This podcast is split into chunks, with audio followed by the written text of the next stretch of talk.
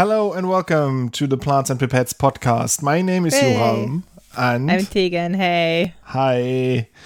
How have you been, Tegan? What's going on?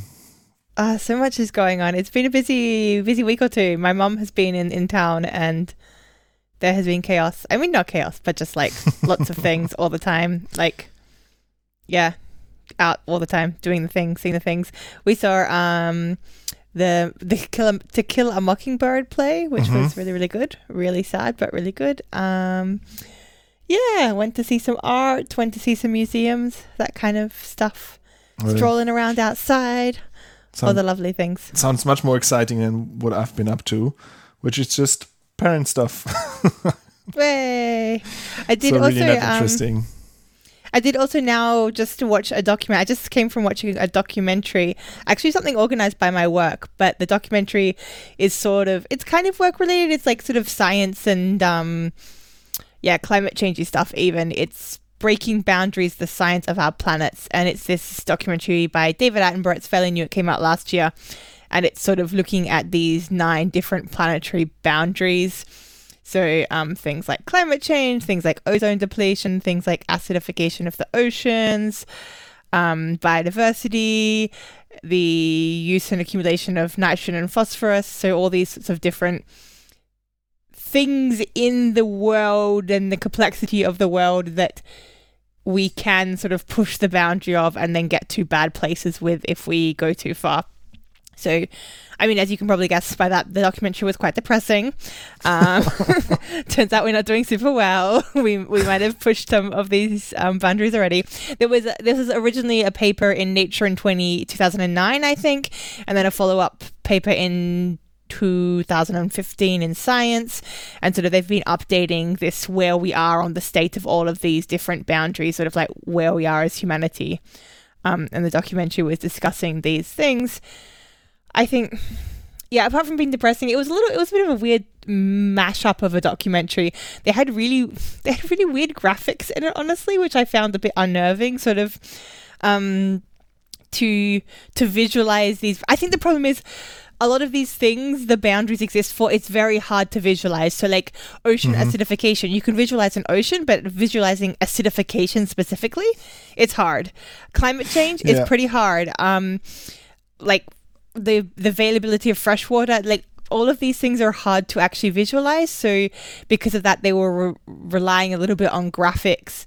But also this idea of going across these boundaries these planetary boundaries the original paper has this sort of circle and you imagine you know the sphere of the earth and then pie segments and it shows going from sort of green in the middle where in the safe zone and then into this intermediate yellow zone and into the, the red zone now, firstly, like throughout the documentary, they kept on referring to that as the danger zone, which was not helpful because every time I just kept on hearing danger zone in my head, which makes it hard for me personally to take it seriously. I realize that's my problem and not their problem, but whatever.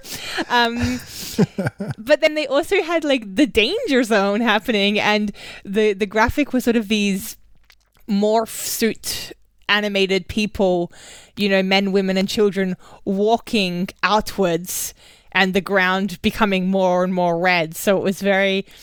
I don't know. It was not not to my taste that kind of thing, and also a lot of times, time. So when they had sort of a few main scientists, um, and as they were speaking, they had these kind of like electronic spiders. It was like spiders slash fireworks, like kind of flashing in the background. I think they were sort of they were almost also neurony networky things as well. So they were trying to show maybe connectivity. I think that was this underlining theme, but it was I just found it very distracting having these little like network fireworks in the background. Um yeah, and then also, so it was like a one and a half hour documentary, and most of it is about all of how we are going into the danger zone or are already in the danger zone for um some of the things. And then the last maybe 15 minutes is like, oh, but you know, there are some ways that we can come back from the danger zone and, you know, planting trees and things like that. And I also, hmm I don't know. I there was at one point I think I wrote you a message about two hours ago while I was writing the documentary. And the message was something like the the last thing we can do or something. The there's one more change that may be vital. Imagine that in David. Can you do David Attenborough's voice? There's one more. I can't there's one do- more change that may be vital. Something like that. um, imagine I'm very deep, resonant male voice.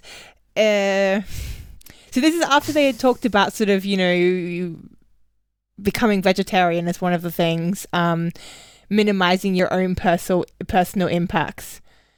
And I was like, okay. And then there's one more change that may be vital, and it was something about re reusing or like minimizing waste. But I don't know. At that point, if you say there's one more change that may be vital, I expect kind of like overthrow the government or you know, you know, Yes, take on the corporations, like start again from scratch, reinvigorate, like it's something. A global Uh, revolution. yeah, I, I um. I understand that personal responsibility is important and that you know personal action is also important, but yeah, yeah it's it's it's the I problem don't that i also always have. It's you can't have systemic change with individual action. You can do some things and it would be better if everybody would behave in a more sustainable way that's definitely and it would be a better world but it's not fixing the world if everybody is just suddenly going zero waste and uh, riding the bicycle all the time because that's not where at least for example in germany the main co2 emissions come from. They come Yeah. th- they come from burning coal to make electricity and i as an individual can't change that.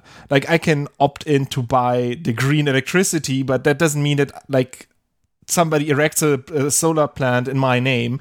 It just means that like in the share and mixing of electricity my, like I pay a higher price and then it's sort of counted as like eco electricity, but it's it's not working I think like I would this. appreciate more if it was a bit more spoofy and it was sort of you know saying because they were saying they didn't say go vegan, but they're saying you know flexitarianism, you know reducing your meat consumption. These are all helpful things. I think they should have just shown really disgusting looking tofu and floppy vegetables. You know, have this sort of montage of really unappetizing vegetarian vegan dishes and then being like, or if you prefer to eat a steak every day, how about considering overthrowing your local government or like, actually making real change? Um, these thoughts and opinions are my own and do not reflect to anybody else. Yeah, I, I don't know. I. I, the, the the documentary was interesting for me because I'm not sure. I don't think people would watch it if they weren't already quite invested in that concept. And then I'm not sure. Like I think the message was quite depressing, and I'm not sure if that's. I don't know where we're at with warning documentaries at this stage. I don't know if that would really Mhm. inspire somebody to. I wonder. I wonder if people get inspired from those kind of things or not. I'm not sure. Yeah, I, I think the same. Like this is literally stuff like in the early 2000s there was this big Al Gore movie that was already telling all of it. And it has been rerun countless of times. There have been updates to that movie plus a bazillion of other things that all tell the same story. So by now, I don't think it's an information issue or an awareness issue or a being alert issue. It's mm, like other socioeconomic issues of people like not willing or not being able to afford doing the changes, plus a very resilient system to change that doesn't really want to go away from carbon fuels. And so therefore, I think it's like it's it's not bad to have these movies. I don't want to like say we shouldn't have this this kind of movies, uh, but to me it just it just adds to my own anxiety anxiety about the issue. Same with like the Don't Look Up movie. This was so like I enjoyed that a lot. I think you like, and I it was, felt it was differently. it, wa- it was a good movie. It, I also sort of enjoyed watching the movie, but it's just like added to my anxiety. And now whenever I see bogus statements from high officials, I just have this movie in my head. I just think to myself, yeah, don't look up, don't look up. When we have like the highest temperatures in Central Europe since I don't know how long, uh, one of the longest drought uh, droughts we have had here, and then they're discussing how we should never get away from fossil fuel cars and we should um, not ban ban them and instead keep them around forever. Uh, I just feel like don't look up, don't look up. It's like nothing's happening, everything's fine. Just keep doing what we've done in the past, everything's fine. And so, yeah, I don't know, but I just uh, I just watched the trailer and we're linking to it as well, and I saw like the graphics that you made, and they're like a little bit weird. Like they had in the trailer the, the people walking on that, like the weird humanoid figures, and then the, the segmented graph. This is also something that when I see it in infographics, I'm always like, is this really the best way to represent your data? I don't think. I mean, it's also I. These people just kept on moving forward, and there's so one of the the nine things is actually the ozone layer, and ozone layer is one of those things that we've been very successful. At. You know, mm-hmm. we damaged the ozone layer a lot, and now we've actually really gone back on that, and we've improved a lot of things. The ozone layer is largely repairing itself. Like, I mean it's yeah. been a, a, huge success story. They didn't show the people really. I mean, they showed the lines moving back, but they didn't show the people moving back. I don't know. When you show people moving forward in a mass, it also creates this kind of feeling of it's going to keep going. It's it's inevitable. It's continue. Like you know, this is the the lemmings going towards the edge of the cliff. I'm not sure that that's you know, there's always this discussion now about how to encourage people to envision a different future. And the fact that, yes, it's important to say that things can be awful, but if we can't envision a more hopeful future, then that also will stop us from ever getting there. And mm-hmm. I, I'm sort of now there in that space where I wonder, you know, if you're going to show the doom and gloom, is there a way you can show something more hopeful and not not in a fake way but in a sort of like here's here's how we act way that goes beyond yeah. eat less meat i think. Yeah. Yeah i think that that would also be what i would be happy about. Something that's really showing best practices that are at least on a medium scale and then showing like look if we would all strive towards this thing which happen through systemic change. And there are these examples in the world, like different countries have different approaches, and some of them work quite well. And show these and say, like, look, this is an option. This is something we can do. This is not something where we are completely helpless we can change stuff and let's try mm-hmm. to work towards that. Um, this is what I would even showing things like the breakdown of being like, okay, so we make all this carbon dioxide, we're making all these, you know, we're releasing all these greenhouse gases. Where are they coming from? You know, this could be helpful to say this is coming from here and here and here. What does that make you think about how you interact with those yeah. industries, or I don't know. Yeah. Anyway, shall we talk about plants? Let's talk about plants.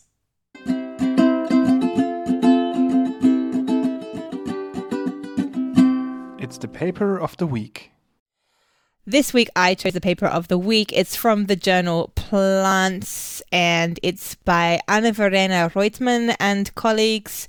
And I literally um, chose it because it seemed kind of sexy. And that comes up directly in the title, which is the basis on which I chose it. The variation of residual sexuality rates among reproductive development in apomictic tetraploids of paspalum. So I think before we jump into this one, I'm going to sort of define some of the terms in that title. The first one is quite easy. Yeah. Paspalum. What's a paspalum? Yeah. I, I also had to look it up. I, I went through it and was on my computer just like look up, look up, look up. Um, paspalum is a grass, if I re- remember correctly. It's a grass. Yeah, it's species. just a genus of, of grasses. The common name is crown grass, among a few other things.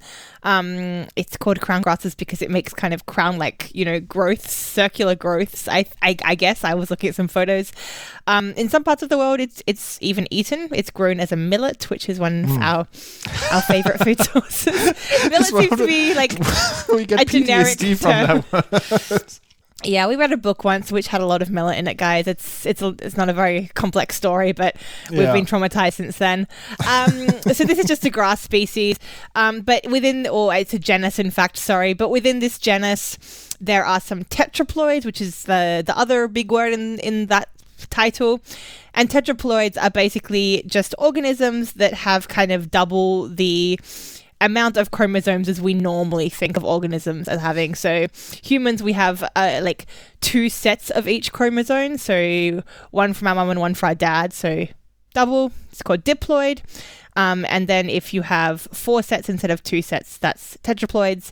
And being tetraploid is is not super uncommon in plant species. Um, often you get, and I think especially in grasses, right? Grasses are notorious for having polyploid states where they're crossing um, uh, between each other and then they're Notorious. just not, not completely maybe it's the wrong Yeah, word one species hooks up with another species, and instead of like doing sex the proper way, where you give half of your genetic um, material down, they just like combine everything, and you end up with just they're just adding together and weed for Bits. example has six um, of them it's hex hexa polyploid a hexaploid hexaploid. Yeah. yeah Okay, so we've got uh, tetraploids of paspalum. So this just means that some of these paspalum grasses happen to be tetraploids, which is kind of convenient here um, because that's what we're using in this study.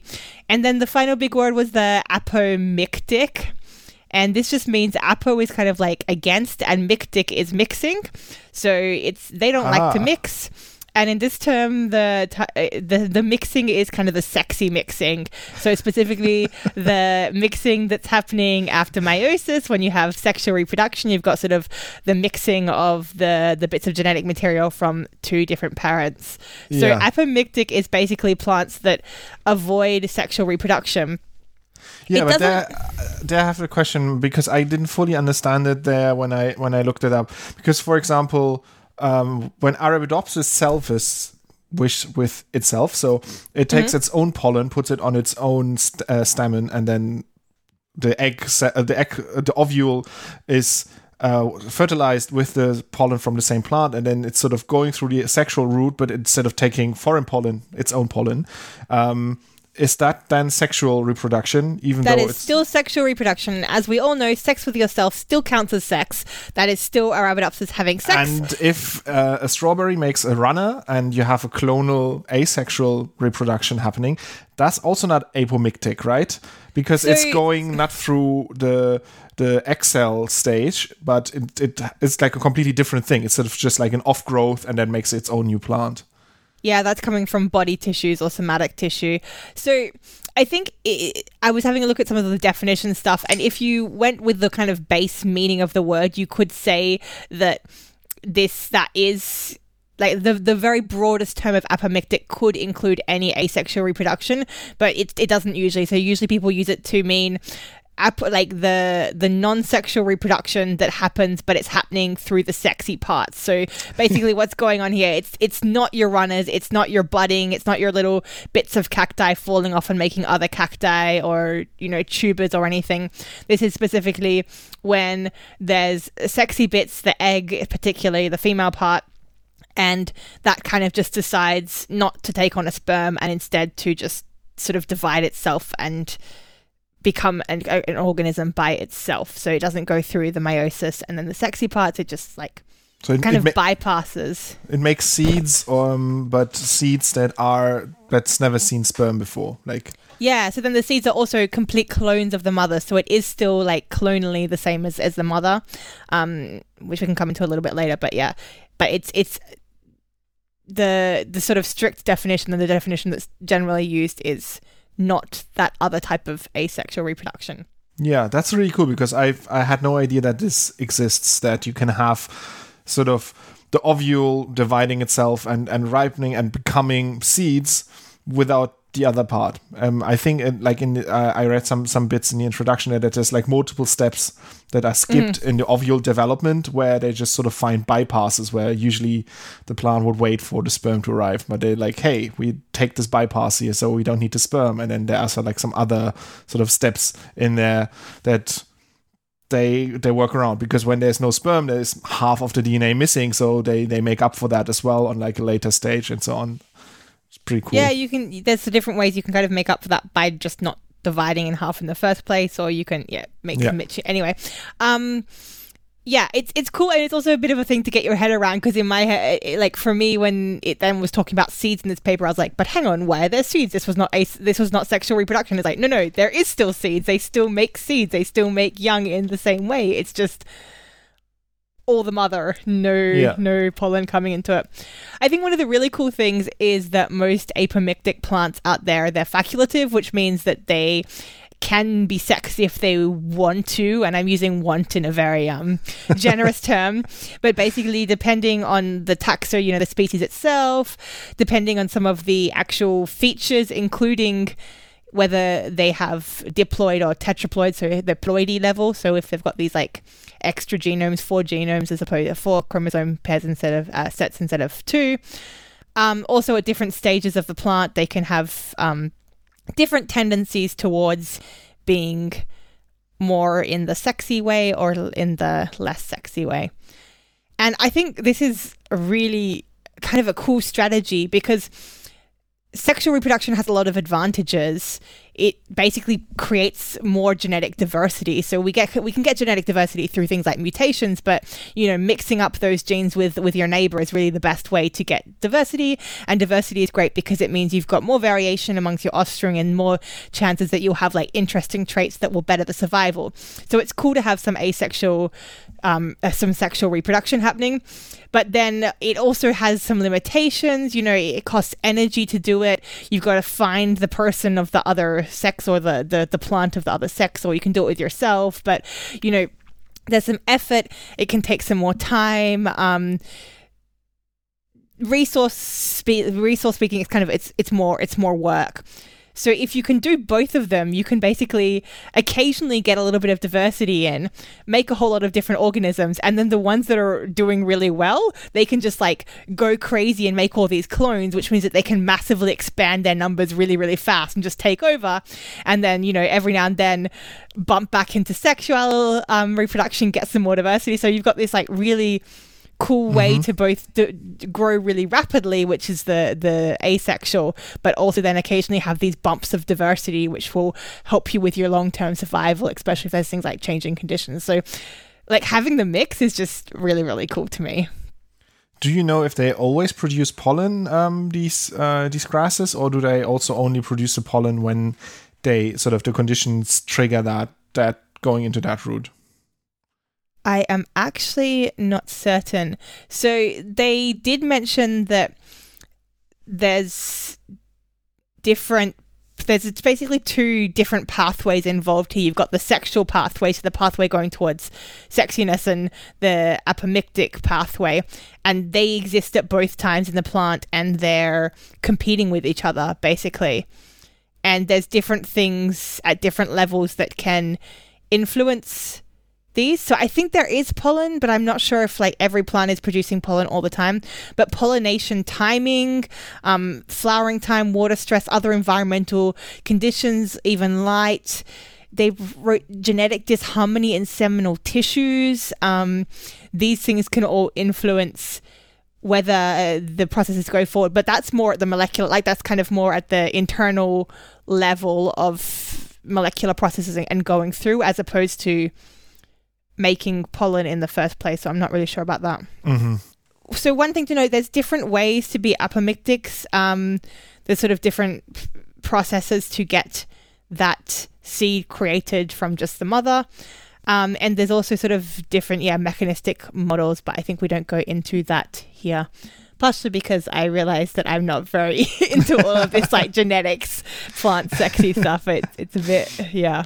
Yeah, yeah, I always skipped um, the details around the flower development and then the, the ovule and the, the seed germination because it's quite a complex system and it was always like I was always interested in stuff that happens in the leaves. I was like, yeah, I, I don't care. Like if there's no chloroplasts, I don't care. And like in the seeds, you usually don't find the chloroplasts. So I was like, yeah, okay, they they have their own magic going on. Um, I'm looking yeah, at the green stuff. stuff I think occasionally we try to look into um, things which have where you've got the the competition of the female genes with the male genes or the male genes with the female genes at the moment of fertilization and how that defines the development of the seed and also sort of the endosperm the the placental tissue basically and every time we do that my brain just goes crazy because there's so many things at plays and it's like yes yeah. and the the female part is actually dividing into this way and although there's only one cell there's actually the equivalent of three cells and i just yeah, it's it's complex. It just feels overly complex as a process, which I think um yeah yeah exactly. So let's let's not go into the the meth- mechanism exactly but why did they pick this plant? Why did they pick this grass? Because i have not heard of paspalum as a model organism yet. So they chose this species this this genus basically because there, there's been some studies already on this in this field. Mm-hmm. And in this case, they had two different species. They had um, Paspalum maculosum and Paspalum cro- cro- chromio. Let's try that again. Cromyorrhizon. There we go. Well done. Um, and they took some individuals from natural populations. They had 27 individuals. All of them are tetraploid in this case, but four natural populations from the. Say it again. From the Cromyorrhizon. and two populations from the. Maculosum. Yep, well done. And then they basically went through and did different experiments with some sort of counting. Um, it's obviously more than just counting with your fingers, uh, but looking to see which how how often we're going towards the sexual and how, how often we're going to this asexual apomixtic pathway. So they looked at the stage of ovule development. Then they looked at the seeds that had already formed um, to see if they formed from either of the two pathways, like broad pathways. And then they looked also at the progeny to see um, what genetic mixes the progeny had. So they found sort of a mix of everything. I think what was quite interesting was that it didn't just differ depending on the species, but even within the species, it differed a lot. So in the P. maculosum, they had these two populations, and one population basically made seeds that were 50 50 from the sexual and the apomixtic pathway, but the Uh-huh. other population, 85% of them were like not fussed about having sex, so they were the apomixtic. Whereas from the P. chromio, again, Cromyorrhizon. Thank you. Um, it was always preferring no sex, but even then, the, it varied from like three quarters to like almost hundred percent like lack of sex. So like lots of variations even within the same species, depending on which population, which wild population it came from, which could be genetic differences. It could also be like the environmental conditions. We we didn't really look into this, but some variation. Um, and then also they looked at the progeny and that they found that in some cases there were like generally they were mostly clones. So basically they both they had sort of the the dna of the mother. Um they didn't do complete sequencing that this was based on some some small sequencing um regions. But there was always some evidence that there had been sexy times happening. And they said that this was the the first report of progeny that had definitely come from sexual reproduction in these previously defined apomictic tetraploids in these specific species. So again, we sort of had this idea that they they have these competing pathways and it is possible, but here they have the proof that like yes, they are also occasionally quite rarely doing sexual reproduction and it was less than 10% in in both of the the species, but it was happening.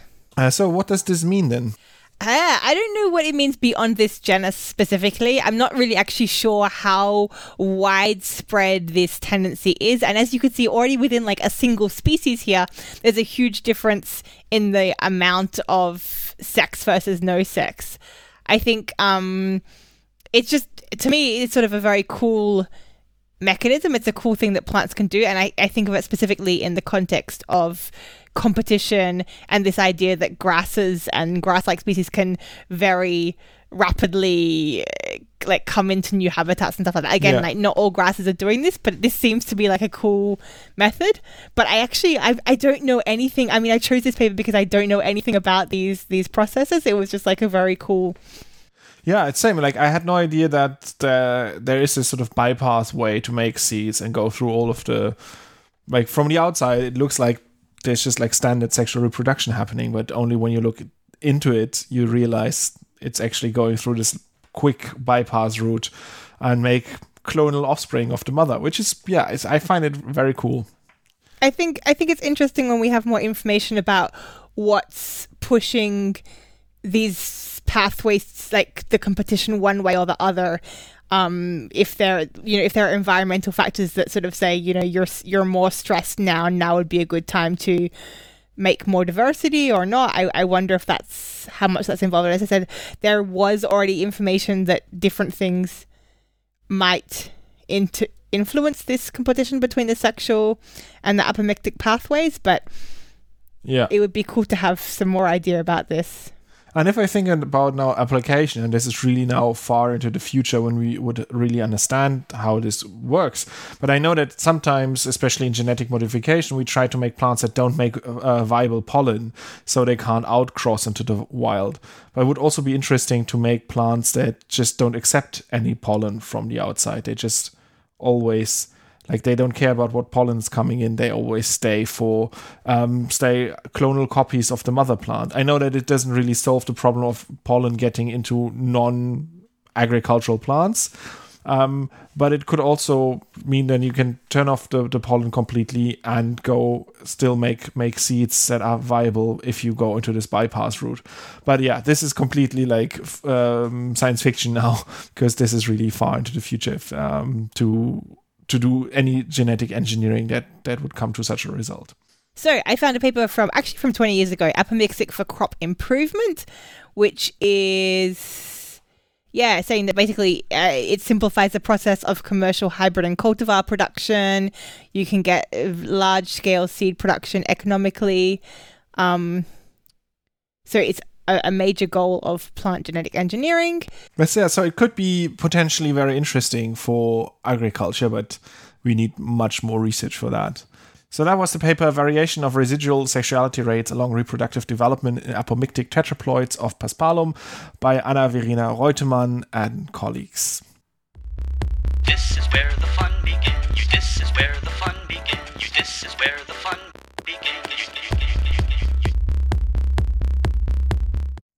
Do you know how you have those um things where you discover a fact and then you just forget about it and immediately discover it six months later and you sort of rediscover the same fact every few months for the next 20 years of your life? so I would like to mention that I just realized that there is a plant called babaco. And I'm sure I've discovered this before, um, but this is my new, possibly before discovery. I was looking around the different uh, journals and I found a publication titled Phylogenetics and Coat Protein Analysis of Babaco Mosaic Virus in Ecuador and there's a well-known mosaic virus called tobacco mosaic virus. So my first thought was, hard they misspelled tobacco, and they put babaco. They're gonna feel really stupid. And then I immediately felt really stupid because I googled babaco and realized that it's actually a thing. Um, it's a kind of fruit. It's found in Ecuador as well as other places sort of nearby. It's it's quite rare. I think it's actually endangered perhaps. Um, and it looks a little bit like a pawpaw. So if you look outside, it's yeah. it's kind of more it's paler and yellow, but it's sort of the similar size and uh, shape. Yeah, it's actually a um a hybrid of a two different pawpaw, so carica species to get this mm. thing. It's but the, the, the fruit they to me look like cocoa fruit, but green. Like in in cocoa, you have these massive yellow seed pods things, and these are massive green seed pods. Um, if you would just show me the picture of the seed pods, I would, or the fruit, I would have thought um, this is like unripe cocoa. Okay, that's a man who's never seen a pawpaw in his life because clearly this looks like a yellow pawpaw. Yeah, I don't but know anyway, what a pawpaw is. there we go. Um, or a papaya, pawpaw or a papaya. Um, it's basically that. It's it grows in sort of cooler environments, but it is in fact able to be eaten as well. So I then watched a ten minute YouTube video of a man tasting his first babaco fruit and uh-huh. he said it was good but had an unpleasant aftertaste. I think I started getting used to it because I kept drinking it. No ill side effects recorded to date. So, by all accounts, by this man, but also people who have been eating it for quite some time, it is edible and I guess fine. Mm-hmm. It's mm-hmm. it's grown for its fruit and it's grown to make fruit juice of it and it's been cultivated sort of a bit around the world. So in New Zealand, England, Channel Islands, even in Italy. So it's a thing. It's called champagne fruit. I, I just found in like ten seconds of googling. What? Why does it, is it called champagne fruit? Do you know? So the man cut it open, and he spent a lot of time describing the fact that the inside was very liquid, and he himself was uncertain if he'd over ripened his fruit or not. But he found the central part a little bit too liquid and unpleasant. So maybe it it's sort of yellowy and liquid. Maybe it looks champagney. Hmm. That's yeah. all I can come up with. Maybe it tastes like champagne. Who knows? I mean, in, in the article um, that i am reading now while you're talking, um, it has an uh, effervescent, tangy taste, and so it has this sort of in, in the center. It has a sort of bubbly, bubbly champagne-like quality, and I think that's maybe where the, the, the name's coming from. It just sounds like it's got good like promotional curry. I I really yeah. doubt that it actually tastes like. I mean. I mean, champagne fruit really is like how much better marketing can you have than have it be, being called already champagne fruit? I now want to try. It's definitely some. Doesn't sound particularly dignified as a name. No. Like it sounds cute, but it's not dignified. Yeah, it sounds like if my my little one tries to pronounce the word tobacco, and it's just like babaco. Babaco. And Anyways, yeah, that's that's really cool. Uh, I have something uh, sort of a possibility for our paper, How to Learn More, why not use CRISPR? I know. Oh, no. Um, I just found a, a, short story on the New York Times, the many uses of CRISPR from sci- uh, scientists tell all. And I just want to share this because I found it cool that there is not one but two plant stories in there. Um, very often, when you talk in mainstream science reporting about CRISPR, it's all about medical applications of it. And they also have mm-hmm. some stories here about sickle cell disease, COVID testing, and cancer research. But um, you have right at the top of the article, it's talking about tomato research and the great use of CRISPR for um, creating mutants in tomato and uh, doing basic research on them. And then there's also a story about sorghum research um, as done by Karen Massel in Queensland, Australia, where uh, they she and her colleagues they have used CRISPR to make sorghum frost tolerant, heat tolerant, lengthen its growth period, shorten its growth period, uh, changing its root structure.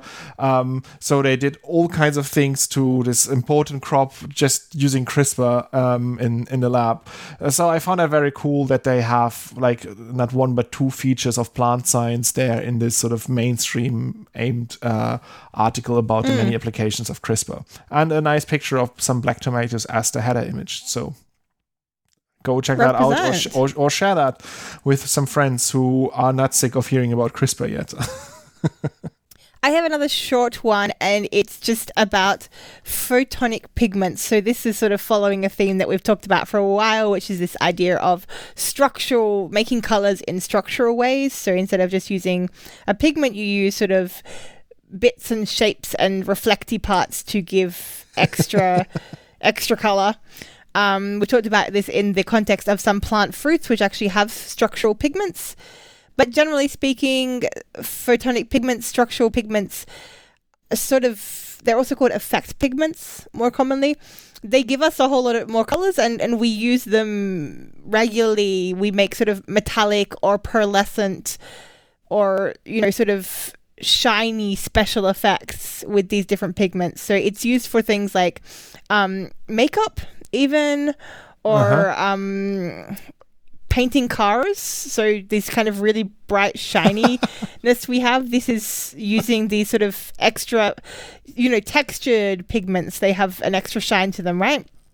Yeah, yeah. I always played um, back in the day uh, Need for Speed Underground 2, I think, and you could tune up your car there, and you had a massive choice of uh, car colors and also different structures from just like glossy to matte to um, really stuff like uh, pearlescent, iridescent, and so you could now. So that's the ones, yeah. So when you're going into not just like shiny, but like fully like sparkles and like yeah pearlescent. This is when you're starting to use these photonic pigments. Um so this is again a kind of structural idea.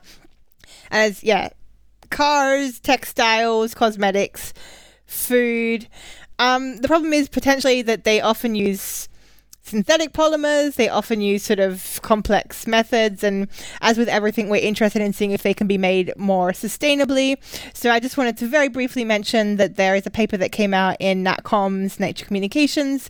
Um, and it's cellulose photonic pigments, and they're just showing that they have managed to use cellulose, which is what the most abundant polymer in the world, I guess. Um, the the thing that forms the cell walls of plants and they've managed to make these cellulose nanocrystal suspensions um, within emulsified microdroplets. They then like sort of dry the droplets, and this causes them to buckle in on themselves, and this sort of further contracts this nanostructure, which gives it super cool kind of um yeah angles basically and you can get these very bright shiny photonic pigments from that Cool. It reminds me of a, a, story we had a while ago about um, glitter made from cellulose as well.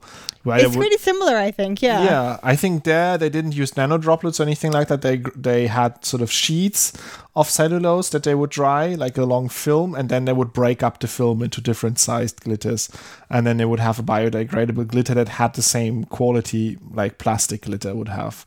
Um, so it's cool that we have more and more like uh, fancy cellulose versions available now that we can that we can play with.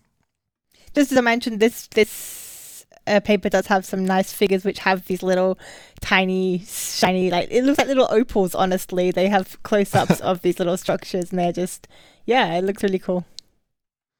From these photopigments to artificial photosynthesis, I found a story about. Um, pretty much putting us out of business because they found a way to grow foods and and and yeah make bio biomass biomaterials without the use of photosynthesis.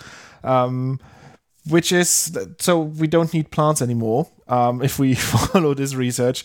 So what they did is uh, that, or the main problem that they tackled is that photosynthesis, while being very amazing and really hard to imitate, is not that efficient. From all of the sunlight that hits the earth, around one percent is converted into biomass that can then be used downstream for other stuff. Um, the vast majority of the energy is uh, either straight up reflected or turned into heat or otherwise dealt with by the plant without making it into biomass um, we often talk about the great length that plants go through to protect themselves from sunlight because they really can't deal with too much of it. And that's why, like, it's efficient enough that plants can grow quite effectively. But if you want to maximize the uh, the the system and want to get the most out of output out of it from the energy that you put in there, you would want to improve the the the efficiency there. And that's why people are trying to do artificial photosynthesis. And in this case, they managed to build um, an electrolysis cell where they put carbon dioxide and water on one end, and then electricity that you can generate from renewable sources. And then it would convert, convert the CO2 into uh, acetate and oxygen. So the acetate is now an organic compound that uh, that things can eat, and uh, oxygen is also pretty good for us um, for us to breathe. So they are also making oxygen just like plants would make it, and then on the acetate they can grow a number of uh, organisms. They you can straight just grow uh, bacteria on it, but we don't have that many products that we eat from bacteria. But when we look at, right, at fungi or yeast, there's more stuff that we can eat, and there you can even feed some algae on acetate and then use their biomass to eat it. For example, like uh, uh, spirulina, spirulina, algae, and others as well. Uh, and they say in the paper that you can even do that for some plants. Here it goes into a little bit like uh, sci-fi.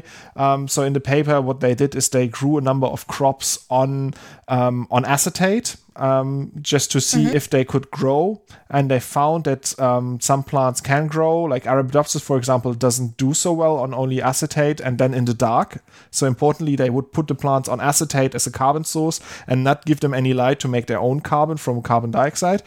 Um, but tomato, tobacco, rice, pepper, um, canola, they were able to. Um, oh, I, I see uh, cowpea and Arabidopsis to some extent as well. Uh, I was wrong there. Um, they can grow on acetate and then incorporate the carbon coming from acetate in all important molecules within their cells. So, so, theoretically, you can make then the acetate from carbon dioxide from the air using electricity, which has a much higher um, efficiency, and then grow in the dark crops from it. And this um, in the paper they only did that to lettuce and they used lettuce calluses and lettuce in tissue culture which are not both not very good so calluses is this undifferentiated tissue sort of like stem cell tissue um, which is is good because you can use that in liquid culture which is good for such an experiment but this doesn't feed us and lettuce also doesn't have any calories so it doesn't feed us yet um, but potentially in the future you could come up with systems where you can then actually grow crops from that. And of course, it's interesting uh, on multiple levels. That uh, this the whole story was was published, by the way, in in Nature Food, and uh, this is interesting for stuff like urban agriculture. We can use electricity generated in urban environments and then in sort of warehouses without any light necessary, you can grow food from the acetate that you made efficiently in these electrolysis chambers.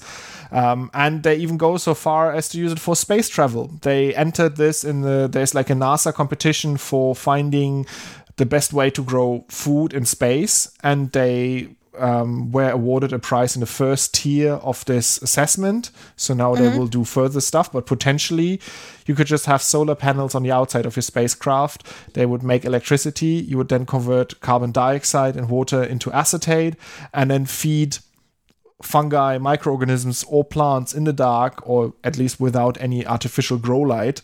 Um, on these uh, acetates and then they would grow and make biomass that, that people can eat. And so this is very interesting from this sort of sci-fi standpoint. I'm still i'm always like okay but for sorry for the plants for the plants you basically still need to have the light on right? Because they would will stop growing in the dark. Yeah that's exactly the thing that i wondered when reading this paper because they say that they grew tobacco in the dark on um, on acetate, and the, the acetate was labeled uh, so the with 13C, so you could see where it ends up in the plants. So you could see that the acetate ended up in the tobacco, but I couldn't find anything about how tall would they grow the plants? Like if they do that on seedlings or small plants, I can imagine that it works, but this is not like we want big plants. If we want them for biomass or for, for food, we want big plants. And uh, you are much more of an expert there than I am because you actually grew plants in the dark and you know how much they like it or hate it. So I, I imagine that they don't grow as well and as fast and as tall as you would do that with plants that see the light. Yeah, I mean they, they don't really like growing in the dark. Unsurprisingly, I mean some some algae you can right. This is a this is a known thing, but generally speaking, they kind of stop growing. They just halt. Yeah. Um, tobacco will keep on growing for a few days and then stop. At least mature ones, they have sort of enough energy that they keep on like growing for a bit. But Arabidopsis tends to stop pretty fast. So. Yeah, but maybe if they have acetate, they continue because then they have energy but yeah, that's that's something I couldn't find from the paper. Like uh, that that's something where, as a sort of plant scientist and not um, uh, electrochemistry expert, I'm very like cautious or ca- uh, like I have my doubts that you can efficiently grow plants in the dark um, to significant amounts of biomass, even if you give them some sort of carbon, for example, like acetate. Um, I guess it depends on what you're. I mean, you can make like etiolated crappy bean shoots, right? But that's yeah, not what. But you want good fruit, right? And you want also with the tomatoes. And I think also even with the tomatoes, for example, the I think light is necessary for the transition from unripe to ripened tomatoes, from the change from Yeah, yeah, sure, sure. So all of these things For most fruits you need this the sun to get like the the, the fruit to ripen, right? But Yeah. But maybe I you, mean, you, think... you need less artificial light then. You need like sort of some light as a trigger, but you don't need um, as much light input that the plants can then actually photosynthesize because they don't rely on photosynthesis. You only need the light to sort of do all the secondary stuff. But I don't know. So it's it's But they still okay, anyway. it's it's kind of it's kind of a big story for artificial photosynthesis.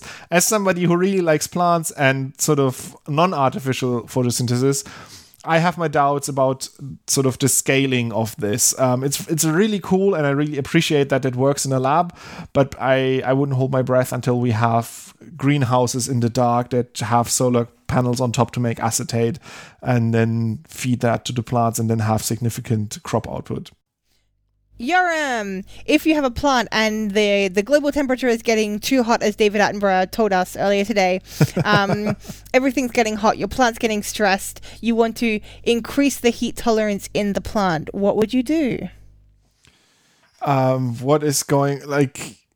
Um, maybe just first knock out some like heat shock proteins or heat shock factors so the plant doesn't realize it's hot um, some of these things that are the sensors for heat like heat sensing and then going into sort of response to that and closing stomata or whatever they do even easier than that give it a little bit of ethanol if your plants want to deal with the heat, you just got to get them a bit drunk. So this is a paper that came out in Plant Molecular Biology. It's called Ethanol Induces Heat Tolerance in Plants by Stimulating Unfolded Protein Response.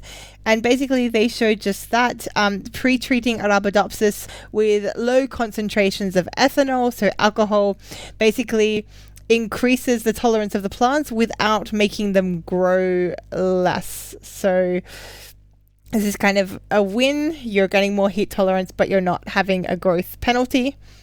So you're slightly stressing it. It's like some of its proteins are messed up a little bit. They realize that, and then they grow with a, a little bit hardier and more tolerant to heat. Yeah, it's maybe it's some sort of priming. So what they did is they did some transcriptome analysis. They looked at what how the genes were responding to the ethanol, and they found it was sort of upregulating processes that were involved in an unfolded protein response. Um, so this is basically kind of um, uh, dealing with stress and cleaning up the problems of stress. So basically, it was yeah preempting the plants to deal with stress by giving them a little bit of alcohol. Um, mm-hmm. It's a little bit unclear why this is happening. I'm not sure what exactly the the full pathway of signaling is there. It could just be something very basic and straightforward, like ethanol makes the plants feel a little bit more dehydrated than they otherwise would, and usually they associate dehydration with heat. So this is like part of a normal pathway that is, you know, yeah. drought is associated with heat. Like this could just be something like that. Um, but overall, the authors sort of say there's been these definitions of how, these these um, explorations into how we can chemically prime plants to have these responses. So, you know, if we know a hot day is coming, can we prime the plants so that they're ready for it before it comes? um, using chemicals, but using things that we know are sort of safe. And I guess we know that ethanol is relatively safe for us as humans. Mm-hmm. Anyway. But they did that on the seeds. So we, we can't just like have a pina colada for the farmer and some ethanol sprayed on the crops in the field. Uh, they were still putting it into the soil. They were like watering them with it, basically. I think. Ah. So. Ah. Okay. So yeah. Yeah, root uptake of ethanol. So. Okay. Still a, a, weird imagination to to spray whole crops um, with ethanol, but if it helps. Yeah.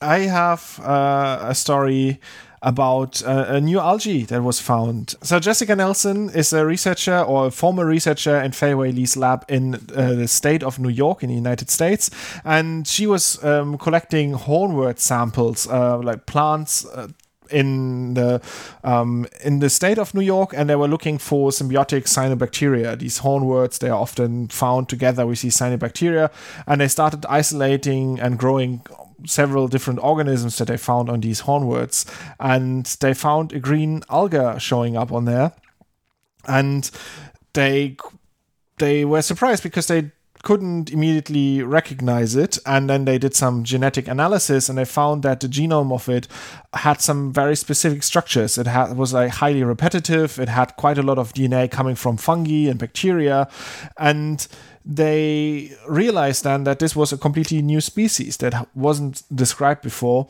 um, and they sort of found it by accident. They were looking for something else. They were looking for the cyanobacteria, and then they found this green alga that they then analyzed.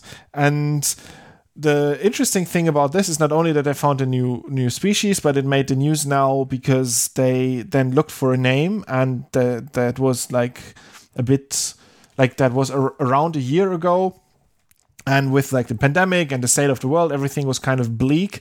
And then they heard the um, poem from amanda gorman for the inauguration of joe biden.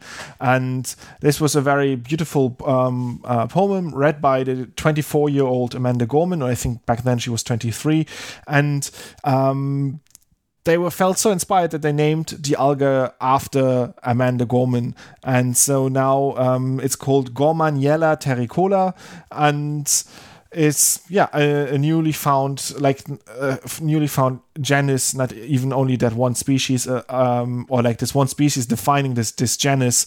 Um, that's named after the poet uh, Amanda Gorman, and I found that quite nice. And we're linking to both like the story of the research and the poem itself so you can read it. It's too long for me to read it right now, but um, there's a link where you can find the full text for it. Uh, is there a reason they named it after her? Like, it just it was like something delightful in times of Yeah, like low times. they they l- w- weren't sure what to name it for a long time, and then they they watched the inauguration speech, and then they said it was actually, um, I think, a student in the lab that came up with the idea, a graduate student, um, uh, Tanner Robinson, who came up with the idea of naming it after. Um, Amanda Gorman for giving this beautiful speech, this uh, reading this this poem. Uh, they they said it's called the, the hill we climb, and it's sort of uplifting, optimistic poem about uh, going through hardship and then uh, yeah, moving to a better future. And that's that's inspired them, and that's why they cha- uh, they picked this name. Yoram, do you know what island syndrome is? The syndrome that you feel like you are alone on an island and nobody cares. Uh, it's a little bit less depressing and a bit more biological. Um, so basically, it's the fact that organisms that you find on islands tend to be be a little bit weird. So they've they've sort of been in these isolated conditions. They have very different and very specific ecological pressures. They might have, you know, no other predators on the island. They might have, you know, mild climates or just very unique situations. So they sort of like turn out differently from their very closely related species that are not on islands. So the example are that like something that would normally be like an average size or even a small organism suddenly becomes quite giant when it's on an island. Um, in the Wikipedia article, the example is a cassowary, which I don't know if you know, it's this huge, big turkey, like huge bird, like a meter plus tall that's found in Australia and in New Guinea and in Indonesia. And they're saying this is basically an example of island gigantism where it's just become huge for weird reasons. So this is this is pretty well described and well known in animals. Um, the idea of becoming either gigantic or dwarfed, um, so it's really big or really really small. Other examples are, for example, the giant tortoises on the Galapagos Islands. Like, why do you need a tortoise that big is quite unclear.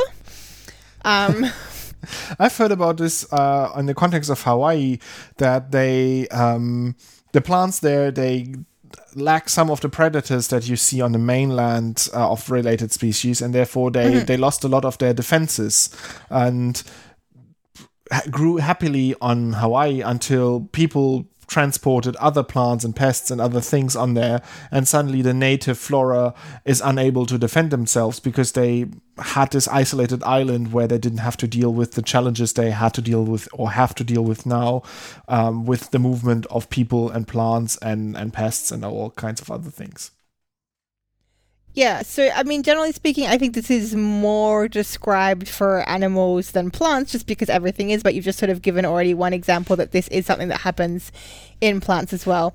Before we move to that, I do want to mention Malagasy hippopotamus, which is an I think now extinct species of tiny, tiny hippopotamus um, that was found on an island. So again, the same thing. Like he was on an island and just sort of evolved to be a little bit different than the other hippopotami. So, but as you mentioned, this is also found in plants, and it sort of follows a similar pattern to what we see in the insular mammals. So you have this largeness happening on species that are otherwise small and smallness happening in otherwise large um, sort of groups. It's also quite common that plants get kind of lazy. So you mentioned this lack of toxicity.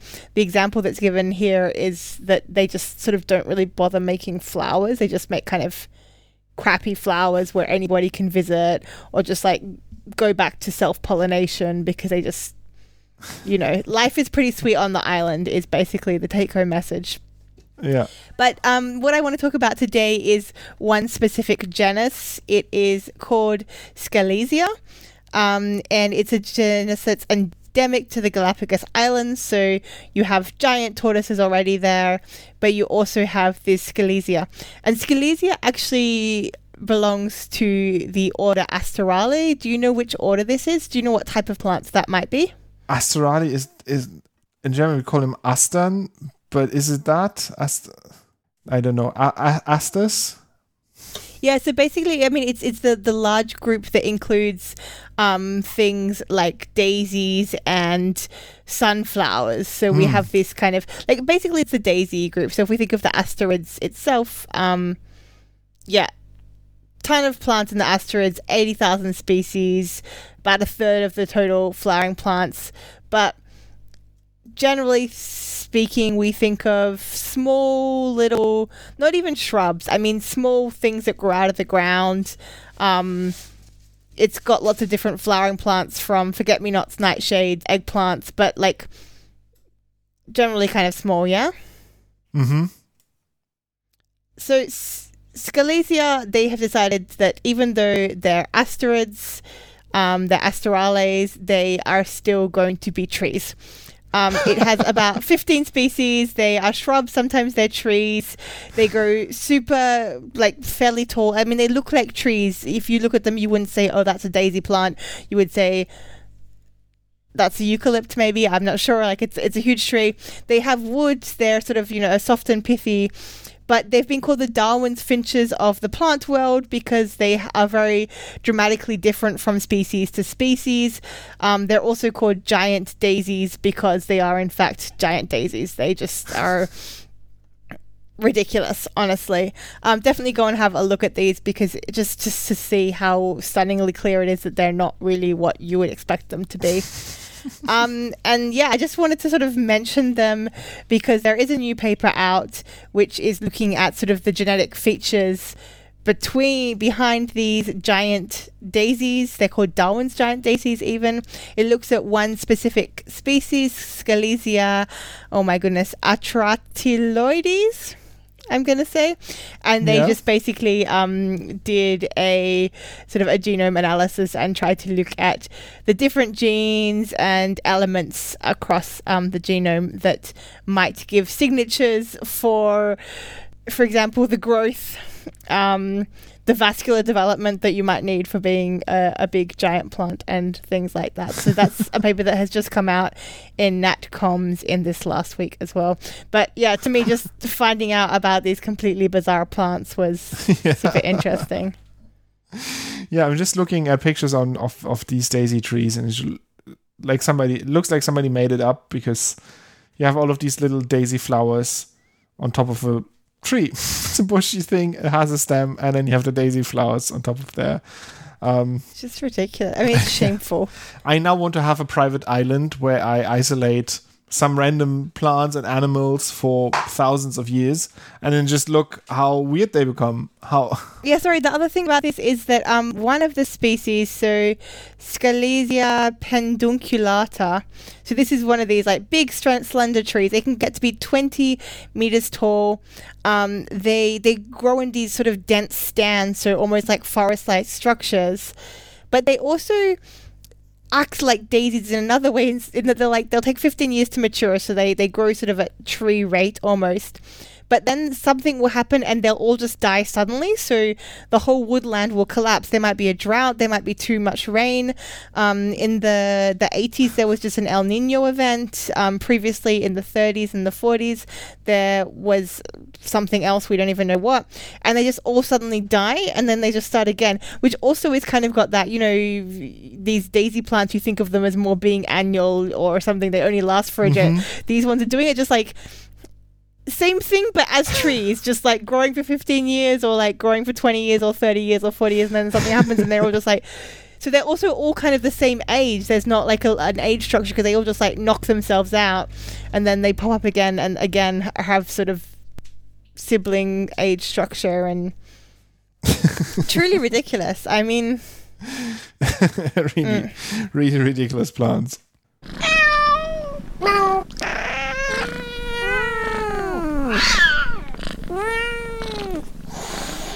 Cat fact. And the cat fact this week is brought to you by a cat fact that Joran wanted to mention previously, but well, it was too depressing to mention. But now we have no cat facts, and therefore we're going to talk about the, I guess the, the commonly known thing was that there has now been a an incident of COVID transferred directly from a cat to a human. Um, it was known before that cats could get COVID. There was some examples quite early on in the pandemic that cats had COVID when their their owners were very COVIDy. Um, but this is the first example of COVID sort of being traceable from cat Yeah. to the human as opposed to from the human to the cat. Um, But to be honest, I'm not that surprised because I've I've read already like years ago before the whole COVID story that um, cold viruses, uh, flu viruses, can survive in the cat. They not really ma- they don't really make the cat sick, but they survive in the cat's respiratory system and then can get passed Yeah, like from so the cat this to is- human. it- So taking these two together, like cats can have the, the COVID virus, and we know from the past that cats can sometimes give viruses back to humans. It's not too surprising that now we have found evidence that And this is this is not like a scenario where it jumped from the cat. It's not like a new thing that jumped from the cat to the human, as like you know the way it jumped from bats or whatever we Yeah. decided it, pangolins or whatever. It's just a cat got COVID probably from its owners, and then as it turns out, it actually just sneezed directly in the face of the vet or whoever was caring for it, and then that person became COVID. So the cat came from a COVID positive family. It was carrying the COVID. The cat sneezed directly into the face of somebody, and they get COVID.